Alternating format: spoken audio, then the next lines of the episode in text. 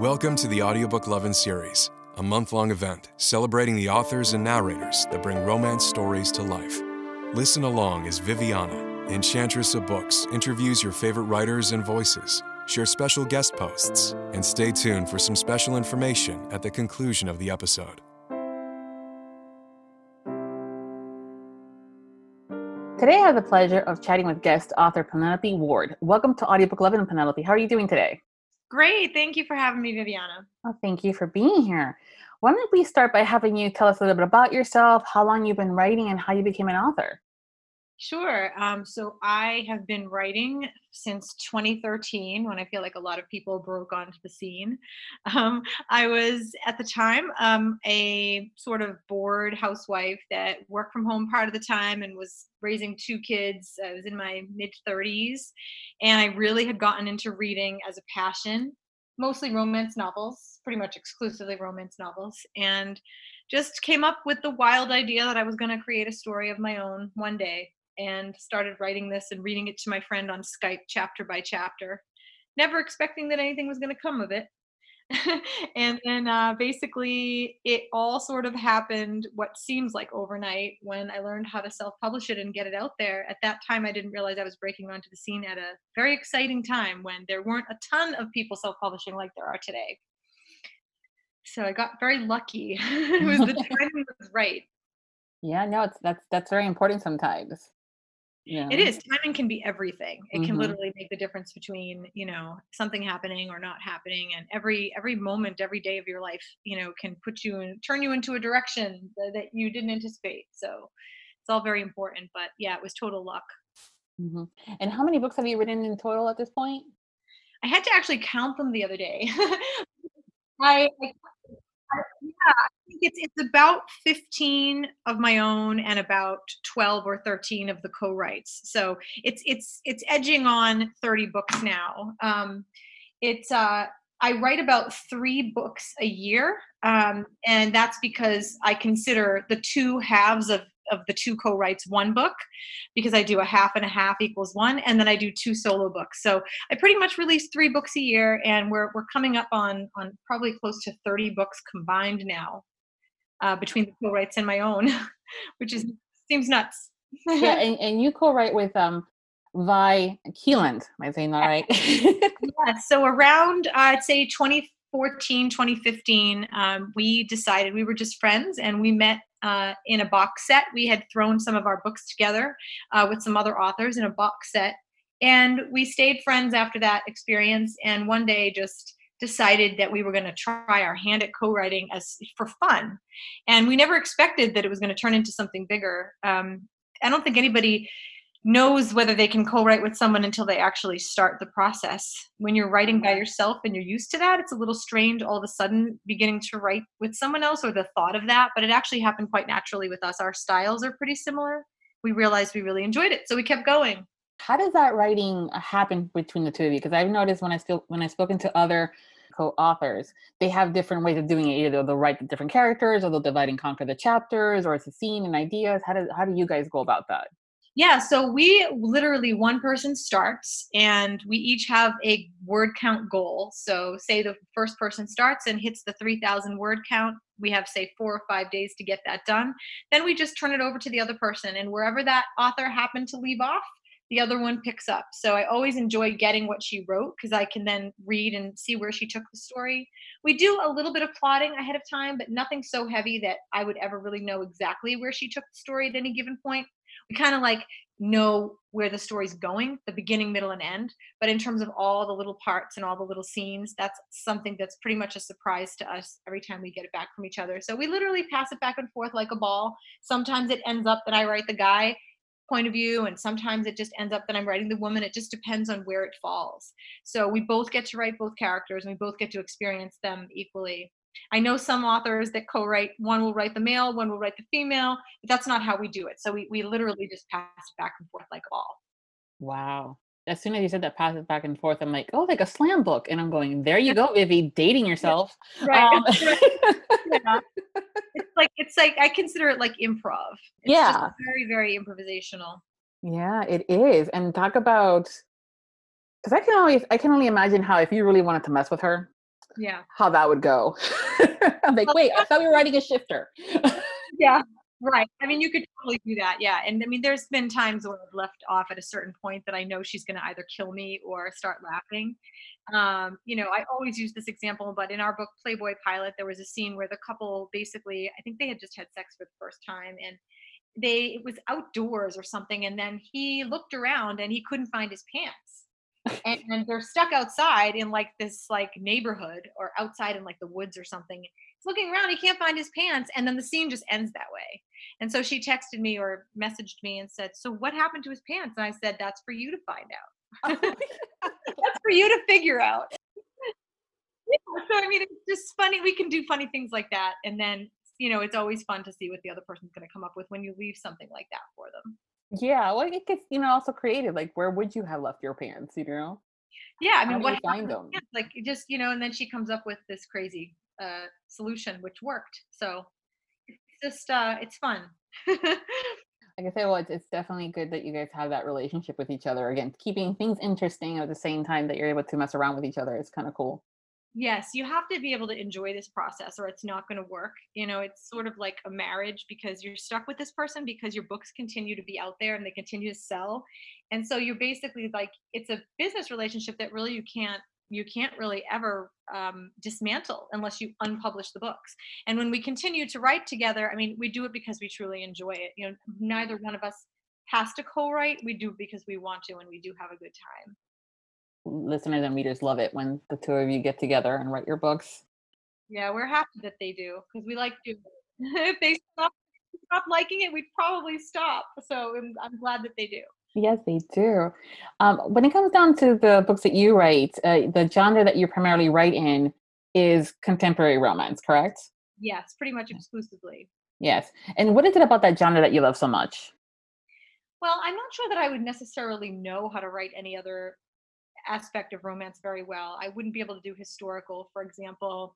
Um, I I like the fact that contemporary romance is sort of a mix of a bunch of things. It's it's you know for the most part, uh, you know you do you do have graphic sex scenes, which I mean I I'm not a clean writer. I, I wouldn't say that I'm the most explicit writer of sex either, but um, I think clean romance would bore me.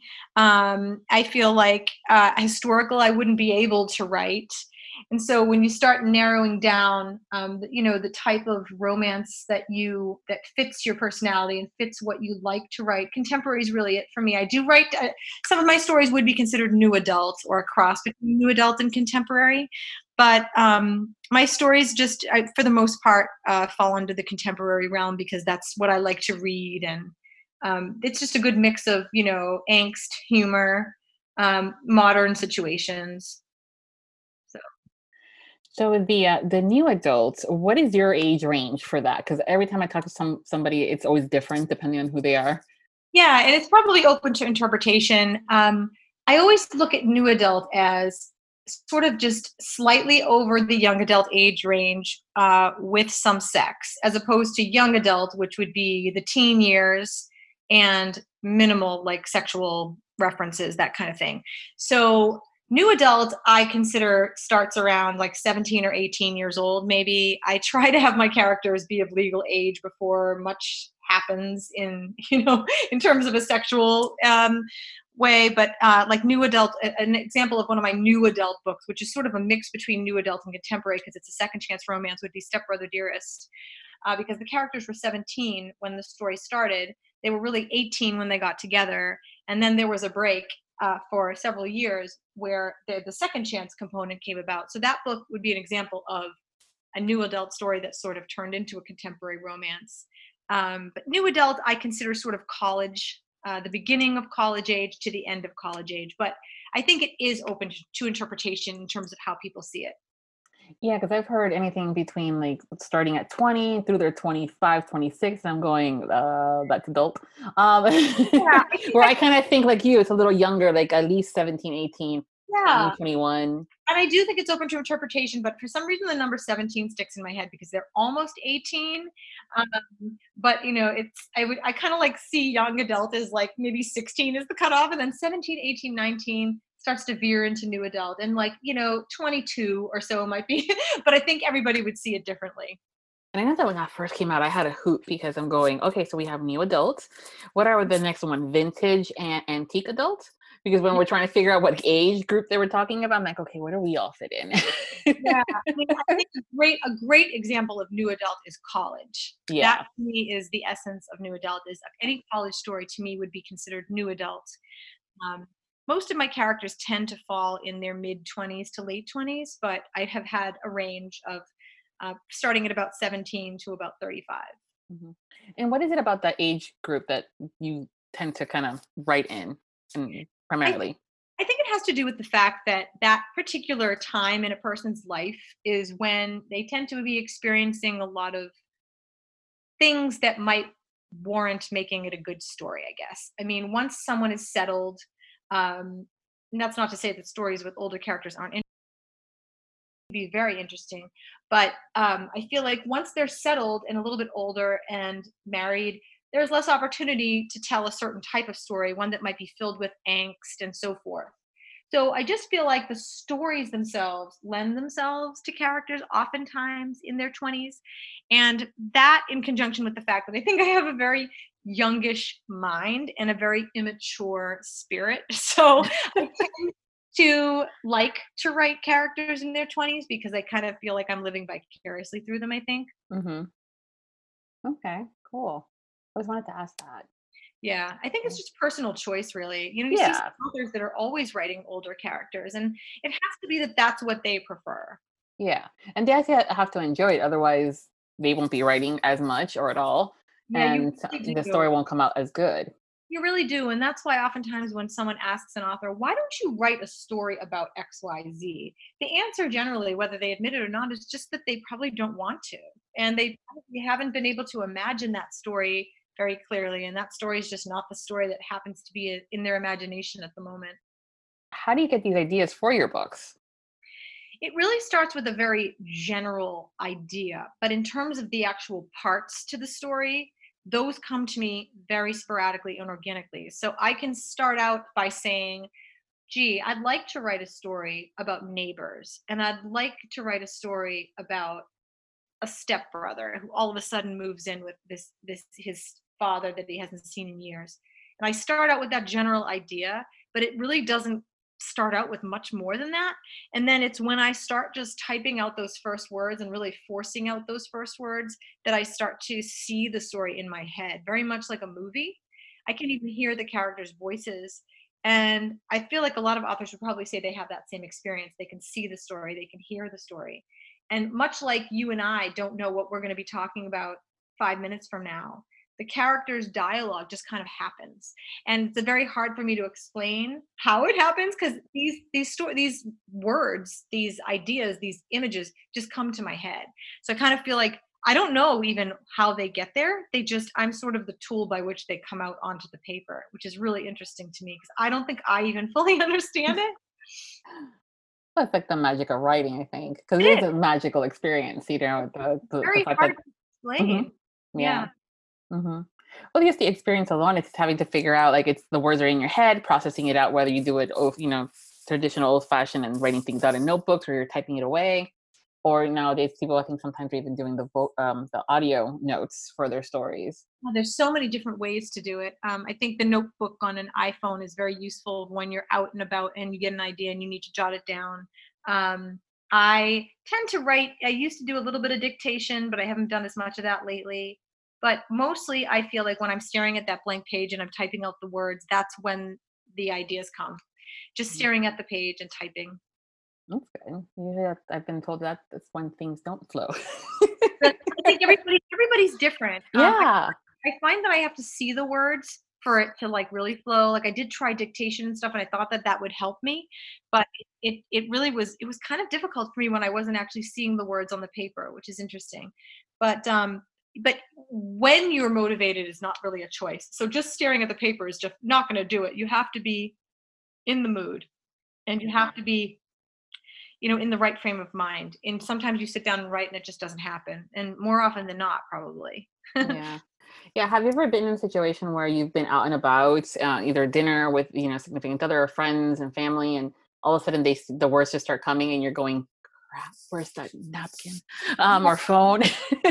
Cannot tell you how often I'm having a conversation with someone and they think I'm following along with them, and I'd have no idea what they're saying because I am my head is in my story because I thought of something and I'm sitting there struggling to remember what I'm thinking so that I can remember it the next time I sit down at the computer and I'm sitting there staring at somebody nodding. But I'm a very good, I think, I'm a fake pretend, I'm a pretend uh, good friend, I guess. I don't know what the right word is, but like I can seriously look at someone, let them talk, nod and smile and just be plotting my story in my head.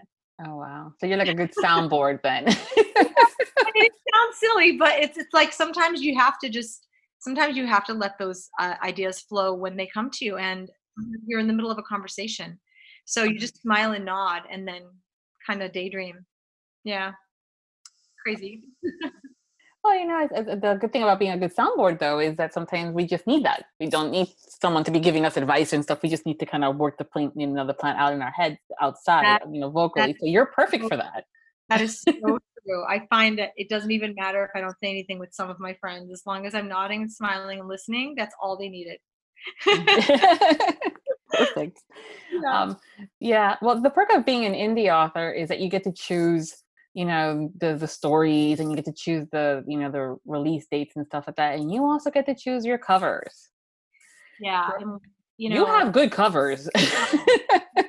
I I it's funny because I've grown to actually hate the cover search process because I feel like the cover is very important to a book. I mean, they're the saying "Don't judge a book by its cover" is there for a reason because people do, and um, it is very stressful because a lot lies, a lot you know lies on that, and um, I just feel like uh, yeah, I it's very important, but it's very stressful because you the the entire internet is at your disposal but it's very hard sometimes to secure a photo. It's not always easy even if you find the right one. So it's a very stressful process but yeah as a as an indie publisher um, i am able to have total control creative control which is a great feeling um, Vi and I have published a few books now through Montlake Romance, which is a division of Amazon Publishing, and they've been very good to work with.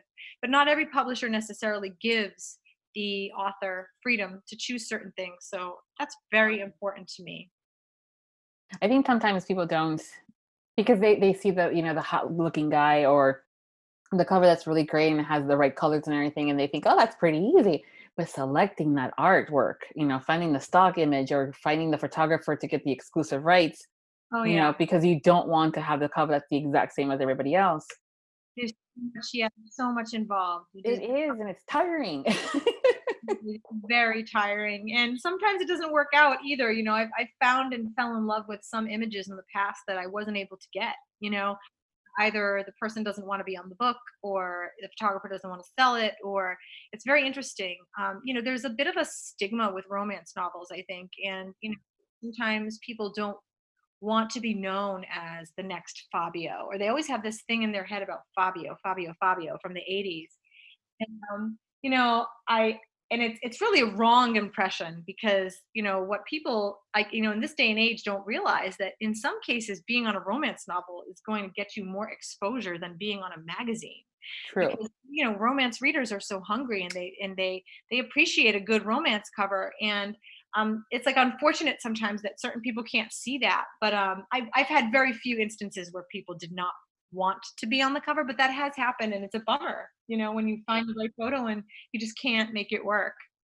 True. Yeah. And I know that there's been a couple of photographers too that have realized that it's a good niche and their careers have exploded that they mm-hmm. do things for magazines and other places, but they're known and most well known in the romance world because yeah. they're the ones that shoot the guys. It's true. And it all started probably with some author finding one of their photos, contacting them and saying, Hey, I'd like to purchase this. And then they realized that a lot of authors started following them and then it just exploded from there because there is a need out there for romance covers and um, yeah it's it's really not going away anytime soon i know that some of them have been even i love it when they do the photos and then but there's a graphic artist involved where they may change a couple of things of the photos to make it a bit more personalized to the book because the, the other thing too is like a pet peeve of mine. I know, and I know that sometimes the authors can't help it.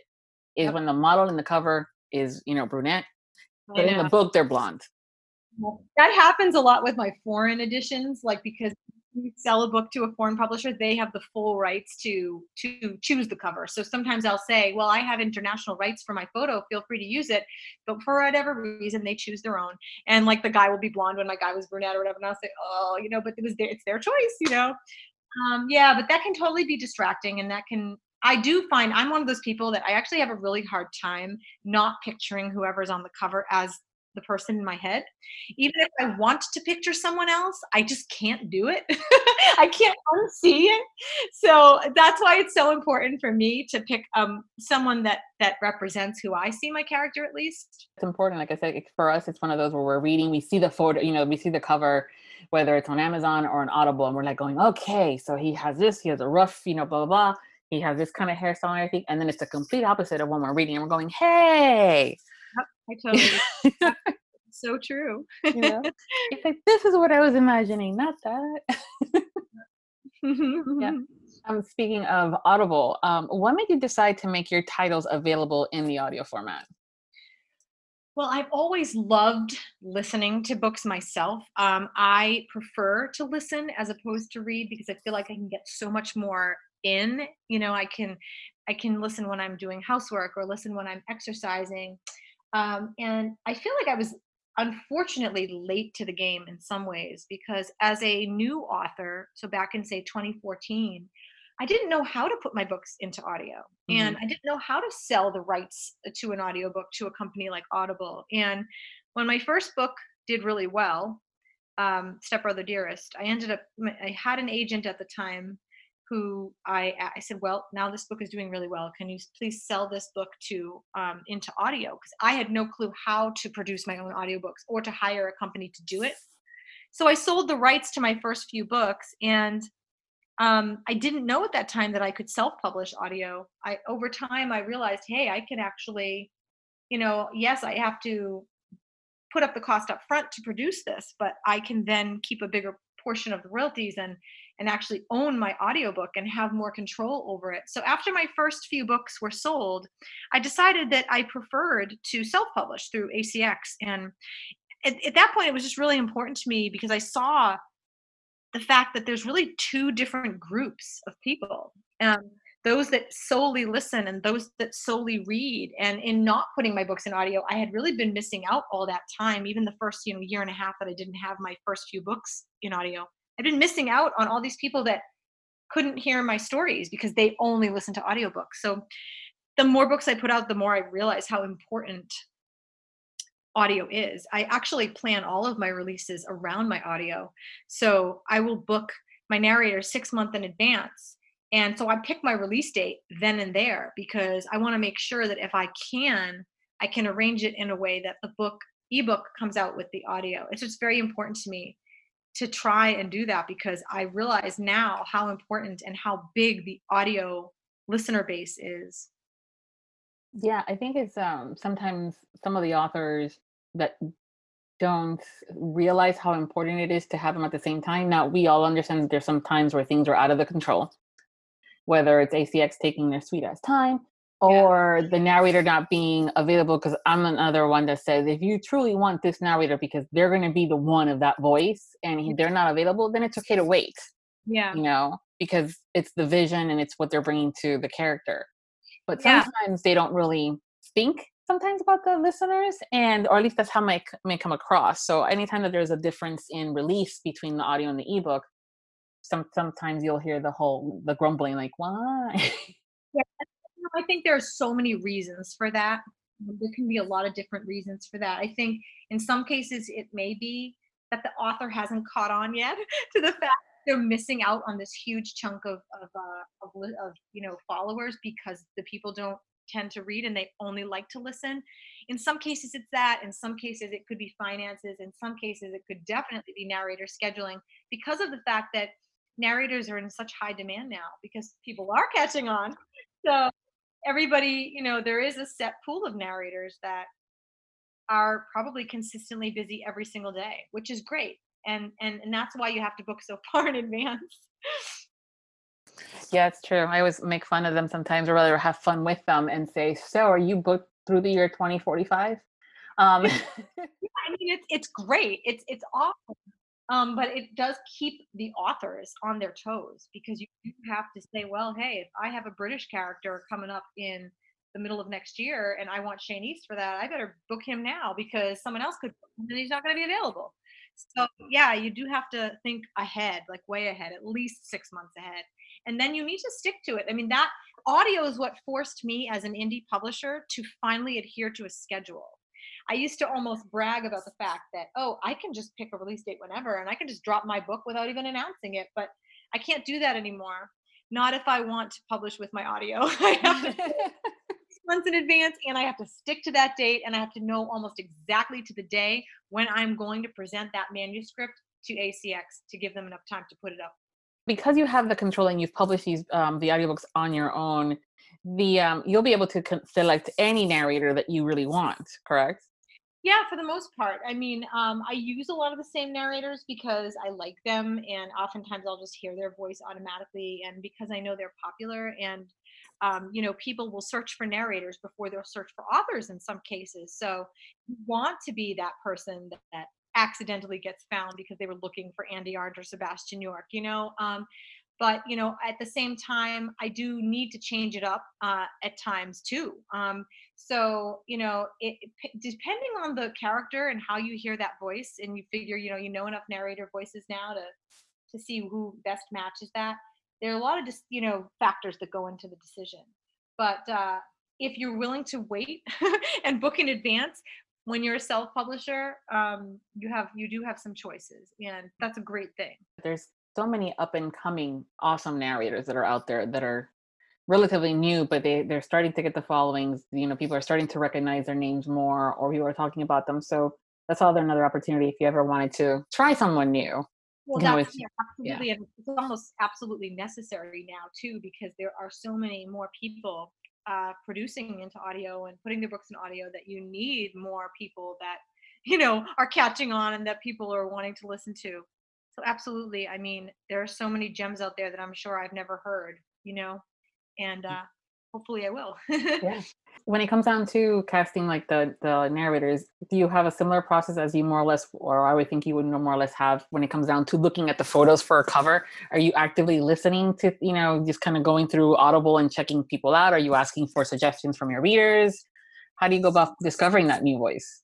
Yeah, I mean, I feel like I haven't used enough myself of new voices. Um, an example, though, of some new voices that I have I've been listening to because Vi and I, I don't know if you've heard, but we are starting a world based on our Cocky Hero books. Mm-hmm, yep. And I feel like those books, because those ones are actually they are produced through Audible, but we've been given some choices recently for new narrators that um, we're you know approving for the various projects, and it's giving me an opportunity to hear more voices and get and get some uh, you know, just definitely get used to some new narrators. So that's a good good thing. Um, but yeah, I mean, there are so many voices out there now, narrators who who just are going to probably in the next couple of years you'll you'll start you'll know their names, you know, because the audiobook industry is growing so so fast.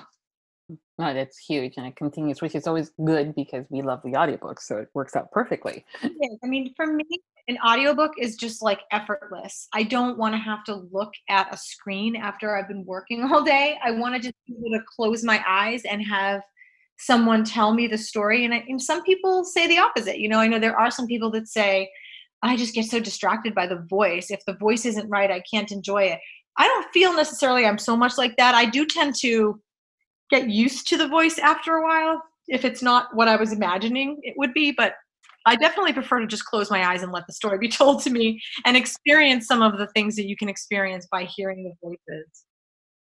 Have you um, seen or have you done where your um, your writing style, as far as how the words end up on the page, change a little bit based on the fact that you know this is going to be an audiobook versus maybe when you first started and you weren't thinking about the audiobooks? Oh yeah, uh, definitely. I mean, I can if I know who the narrator is going to be. Sometimes I hear that voice as I'm typing out, which is really freaky right? That's so freaky. yeah, yeah. If you want to hear the audio, if you want to hear the narrator say something specific, really, it does. It you, absolutely. I, I can I can sometimes literally like if I'm writing a British character, I hear the word I hear the British you know accent, and I'm typing out in that voice. So absolutely, I feel like that's definitely helpful in in, in, in being able to imagine that and um yeah, if, if you feel like something might sound awkward coming from a certain narrator, yeah, maybe, maybe that would impact what you write. Sometimes I, I feel like when it's not in audio, and back in the days, there was a lot more of the narrative of the character in the head, like their own inner voices, mm-hmm. versus now having it more having those conversations, whether it's with a best friend or with a significant other, the hero, where they're having that uh, you know dialogue more vocally versus just internally yeah i'm a huge dialogue writer. I i you know every author is different. I think some authors prefer to write certain things. I actually prefer to write dialogue and then go back and fill in all the other things. Sometimes i'll just write straight dialogue for like the entire day and then go back and fill in the introductory parts and the description of the room and that kind of thing. Because and, and I feel like I'm in that sense I'm I'm the perfect author for audio because I love dialog mm-hmm. That's that's what comes easiest to me to write. Have you um, done a couple? I know you do mostly dual. Um, yes. Um, have you been doing duet or thought about doing duet? I have thought about doing duet, but I haven't I haven't actually gone forward with it. And I'm not entirely sure why.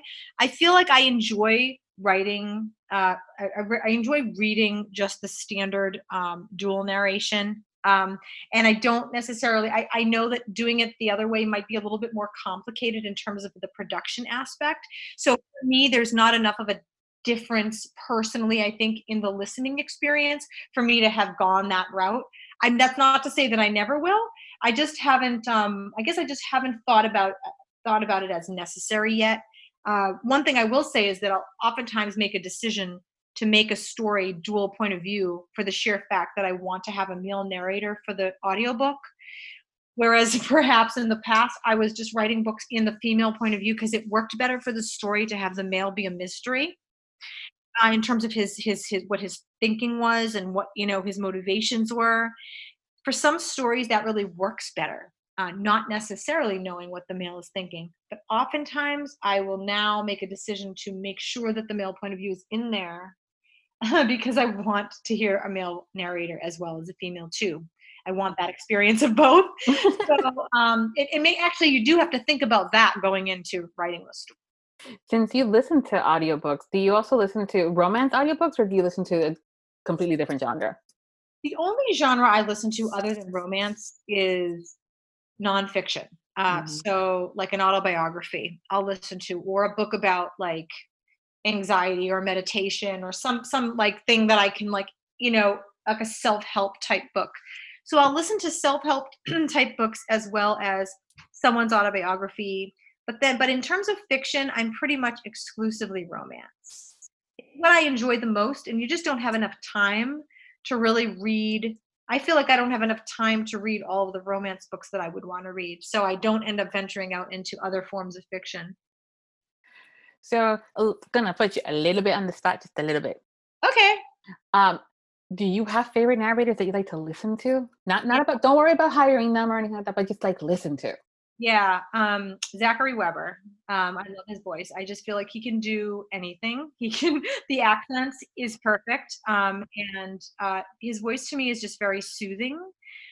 Um, so I, I really, really, I really love his voice. Um, someone who's uh, up and coming, whose voice I love, is Desiree Ketchum. She's only, um, you know, she's she's new on the scene, but I feel like her voice too is very, it's very youthful and mm-hmm. I feel like uh, her voice is a good match for a lot of characters that that I might imagine in my head. Um, Andi, of course, is the quintessential uh, smooth, awesome female voice too. You know, and I use her like for the majority of my books um, because I just love her voice. So yeah, there are. I definitely have some favorites that I like to listen to for sure. Um, but anyone that I've used obviously is a favorite uh, or someone that I would love to listen to as well yeah i definitely i find myself as well looking for the narrator first as an audiobook listener and then second uh, choosing amongst the stories that they've narrated Well, sometimes there's also so many authors out there that when it comes down to pinpointing, the, and they have so many different varieties and stories, whether it's within the contemporary, you have all the different tropes, whether it's paranormal, again, then you have even more subtropes Oh, and yeah. things like that to, to be able to kind of at least know that you like a voice tends to narrow down the the choices a little bit to some extent. it makes it a little bit easier absolutely like if you know you're in the mood to, to listen to a british sounding person you might pick a Sh- shane east book and then among the shane east books you're picking the story that, Yeah. that resonates with you so it does help you to narrow down what you want absolutely true Now I know that authors tend to not read their reviews. Mm-hmm. And I know that sometimes the idea of reviews can make the author cringe. yes But as someone that does do reviews and as Mhm. someone that and not only myself, but I have peers that love, you know, reviewing the books that they love, what are Mhm. some of the suggestions that you may have that are beneficial for an author when it comes down to people writing reviews, besides saying, Oh my god, this is awesome? Writing a review i feel like is very difficult. Um, Mhm. i don't want to be writing reviews myself because i actually think it's a very difficult thing to do um, because it's very difficult to explain how a story made you feel without giving away spoilers. And i feel like there there are some people that are able to write reviews that somehow tell you in general what the story's about how it's going to make you feel without giving anything away. So for me um, I cringe, of course, as an author when someone gives away a spoiler. That's pretty much the worst thing that can happen to an author. who works so hard to build a story that is going to somehow surprise people, and then someone, if they're telling the story like a book report in a review, it's just so disappointing. And you know, as an author, you can't say anything. You can't comment. You can't say, "Please take away your review." Um, you know, it just it's it's disheartening when you see reviews that tell the person you know, why should that person buy the book now? They've just read the entire book report. So I would say, like, the reviews that are most helpful for authors are the reviews that explain how the book made someone feel. So the author gets a feel for, you know, whether they sort of hit the mark on what they were trying to achieve in terms of bringing out certain emotions in people. But, you know, there are certain reviews that do help an author. I don't want to say, like, no author wants to receive a critical review, but I feel like sometimes the good, solid three star reviews, which by the way, no author wants to receive um, a three star review. They want four and five star reviews because they they want to, you know, they want someone to really have loved the book. But I find that sometimes if I go to the three star reviews, you know, in those reviews, you can find some areas where things could have been improved or where you went wrong or where maybe you rushed something. So i i as an author try to steer clear of reviews reading reviews as a habit. But uh, there's a certain period of time early on where i'll pay attention to the reviews and then i'll stop. Because continuously doing it like almost like a obsessive compulsive thing where you're just constantly reading them is not helpful it gets too much in your head. But reviews can definitely be helpful to an author if they are respectfully critical. But uh yeah, the main thing, just no spoilers. That's that's yes. every author will agree. Please don't write spoilers and ruin the experience for someone else because there's just no reason for that. Yeah, no, for sure. I know that one of my pet peeves with reviewers sometimes is when they've re they basically reworded the blurb Yes.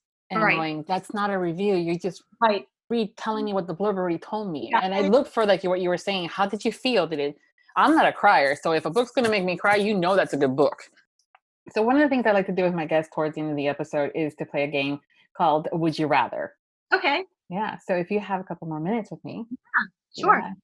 So would you rather always be 10 minutes late or 20 minutes early?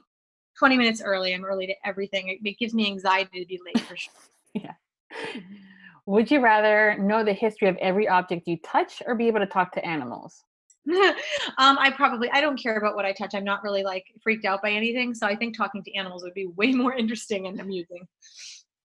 Would you rather be able to teleport anywhere or be able to read minds? Um, I think I would rather be able to teleport everywhere. Sometimes I don't want to know what people are thinking, and I don't want people to know what I'm thinking. So I think, given, especially since I have a fear of flying, Oh, I think that would help you. Teleporting everywhere would be awesome. Um, would you rather never have to clean a bathroom again or never have to do dishes again? Oh, that's an interesting one. I actually think I would rather clean the bathroom, believe it or not, because dishes are like constant and they just seem to pile up. And I think, you know, the bathroom I can space out a little more. So I would say like I would, I would definitely forego the dishes. You are only number two of about 20 people that I've asked this. That's funny. but you're the only one that gave me that logic. So I can kind of see where you're coming from as far as, you know, timing goes. Sure. Yeah. Would you rather be able to control fire or water? Uh, control fire or water. I think fire. Fire is extremely scary to me, and I often fear uh, fire starting and me not knowing how to put it out. So uh, I would say fire. Would you rather be invisible or be fast?